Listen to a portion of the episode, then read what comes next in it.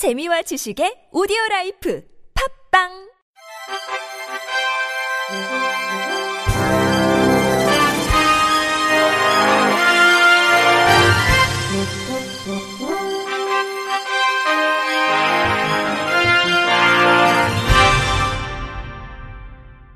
청취자 여러분 안녕하십니까? 5월 29일 월요일 KBRC 뉴스입니다. 경남 밀양시 내이동 행정복지센터 장애인 행정도우미가 업무 처리 과정에서 보여준 정성과 배려가 민원인들을 감동시키고 있다는 사연이 최근 지역 주민들 사이에서 화제가 되고 있습니다. 28일 내이동 복지센터에 따르면 화제의 주인공은 장애인 행정 도우미로 근무하고 있는 김혜빈 씨로 행정복지센터를 찾은 민원인들을 위해 무엇을 도와줄 수 있을지를 고민하고 성심성의껏 응대하는 김 씨의 자세는 주민들의 마음을 훈훈하게 만들고 있습니다.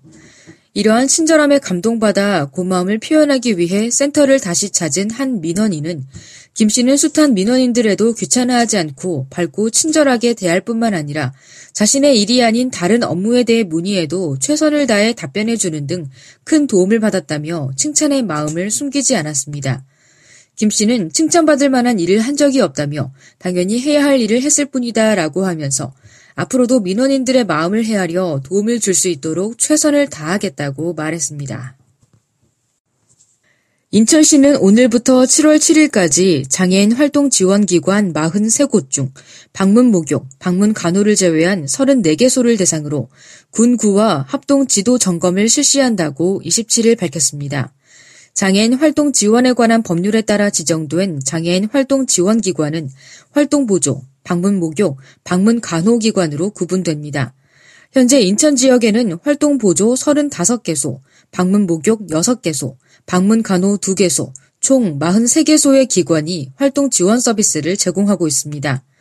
이번 지도 점검에서는 인천시와 군구 관계 공무원 등으로 점검반을 편성해 활동 지원 기관의 운영 실태, 서비스 제공, 이용자 관리, 운영 관련 의무, 예산 결산 및 계약 지출 등 재무회계 관리, 보조금 목적 외 사용 등을 집중 점검할 예정입니다.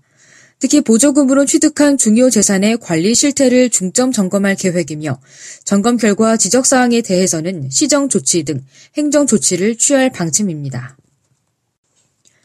지체장애인이 저상버스에 탔을 때 버스 기사가 고정장치, 안전벨트 등 안전장치를 소홀히 하면 차별에 해당한다는 국가인권위원회의 판단이 나왔습니다.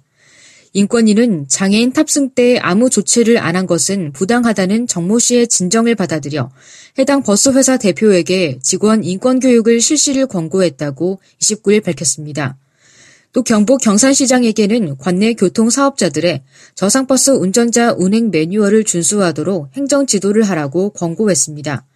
정 씨는 전동 휠체어를 이용하는 뇌병변 장애인 김모 씨가 지난해 4월 경산시 영남대 앞 버스 정류장에서 저상버스에 탔는데도 버스 기사가 휠체어를 고정하고 안전벨트를 착용시키는 등 조치를 하지 않자 인권위에 진정을 냈습니다. 인권위는 장애인 등 교통약자가 차별을 받지 않도록 편의를 제공할 것을 규정한 장애인 차별 금지 및 권리구제 등에 관한 법률과 교통약자의 이동편의 증진법 등을 근거로 들었습니다. 이어 저상버스 운전자가 장애인에게 휠체어 리프트와 경사판 등 승강 설비를 제공하고 승차 후 휠체어 고정 고리와 안전 장치를 조치한 후 출발하도록 규정한 경산시의 시내 저상버스 운전자 운행 매뉴얼을 인용해 이러한 조처를 하지 않은 것이 차별에 해당한다고 판단했습니다. 해당 버스 기사는 저상버스 운전자로서 혹여 장애인 승객에게 불편을 주거나 소홀한 부분이 있었다면 각성하고 앞으로 이런 일이 발생하지 않도록 좀 더 세밀히 살피고 노력하겠다고 약속했다고 인권위는 전했습니다. 김선영 경기장애인 차별철폐연대 집행위원은 비장애인이 승객도 장애인 승객을 배려해주기를 바라지만 특히 교육을 받은 운전기사는 장애인 안전 조치에 만전을 기해줘야 한다며 때로 장애인이 있는지 보지 못했다. 전동 리프트가 고장났다 등을 이유로 그냥 지나치는 일도 많은데 개선돼야 한다고 말했습니다. 국민이 직접 정권을 인수한다는 뜻이 담긴 국민인수위원회가 공식 출범했습니다. 국민인수위는 국정기획자문위원회의 국민참여기구로 앞으로 100일 동안 국민의 목소리를 반영한 정책을 수립합니다. 이를 위해 광화문 1번가로 이름 붙인 참여 공간을 온라인과 세종로 한글공원에 동시에 마련하고 각각 모레와 내일부터 정책 제안을 접수하기로 했습니다. 정신과 전문의인 서천석 마음연구소 소장과 최초의 여성 장애인 앵커 출신인 홍서윤 장애인 여행문화연구소 소장이 국민 대변인 역할을 맡았습니다. 하승창 청와대 사회혁신수석은 국민 목소리를 가감없이 경청하겠다는 문재인 대통령의 국정 철학을 반영한 것이라며 활동 종료와 함께 대통령과의 대화 시간도 마련할 계획이라고 설명했습니다. 어린이의 지문이나 얼굴을 등록해 실종됐을 때 신속하게 찾도록 하는 경찰의 사전 등록제도 실시 이후 실종 신고가 30%가량 감소한 것으로 나타났습니다. 경찰청은 사전 등록제도 도입 이전인 지난 2011년 2만 8천여 건이던 실종 신고가 지난해 1만 9천여 건으로 29%가량 줄었다고 밝혔습니다.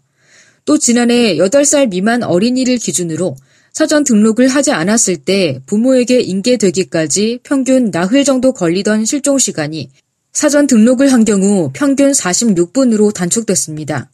사전 등록 제도를 이용하려면 보호자가 스마트폰 애플리케이션 안전드림을 내려받아 어린이나 장애인, 치매 노인의 지문과 얼굴 사진 등 신상 정보를 직접 등록하면 됩니다. 26일 오후 4시 10분쯤 대구 북구 관음동 한 사회복지관 옥상에서 불이 나 20여 분 만에 꺼졌습니다. 이 불로 다친 사람은 없었지만 복지관에 있던 장애인과 노인 등 80여 명이 긴급 대피하는 소동이 빚어졌습니다. 또 옥상 창고에 있던 집기 등이 불에 타 소방서 추산 500여만 원의 재산 피해가 났습니다. 경찰과 소방당국은 복지관 관계자 등을 상대로 화재 원인 등을 조사하고 있습니다. 바다에 빠진 시각장애인을 시민과 해경이 힘을 모아 구조했습니다. 모포 해양경비안전선은 어젯밤 11시 30분쯤 모포시 해안동에 있는 한 위판장 인근 바다에 빠진 70살 강모 씨를 구조했다고 밝혔습니다. 먼저 강 씨를 발견한 시민들이 밧줄을 던져 구조를 시도했고 강 씨는 밧줄과 구명환에 몸을 의지하다 출동한 해경에 의해 무사히 구조된 것으로 알려졌습니다. 해경은 시각장애인인 강 씨가 불편한 몸으로 부두 가장자리를 걷다가 발을 헛디뎌 사고를 당한 것으로 보고 정확한 사고 원인을 조사하고 있습니다. 강 씨는 병원으로 옮겨졌지만 생명에는 지장이 없는 것으로 알려졌습니다. 끝으로 날씨입니다. 우리나라 4대 명절인 단오인 내일은 전국이 맑은 가운데 30도를 오르는 폭염이 이어지겠습니다.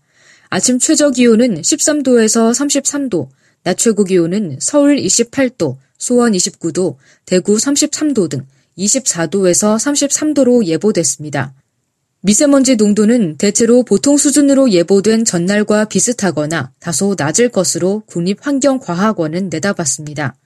바다의 물결은 서해 먼바다 0.5m에서 1.5m, 남해 먼바다 0.5m에서 1m, 동해 먼바다 0.5m에서 2m로 각각 일겠습니다. 이상으로 5월 29일 월요일 KBRC 뉴스를 마칩니다. 지금까지 제작의 박민수, 진행의 홍가연이었습니다. 곧이어 주간 야구 외가 방송됩니다. 고맙습니다. KBRC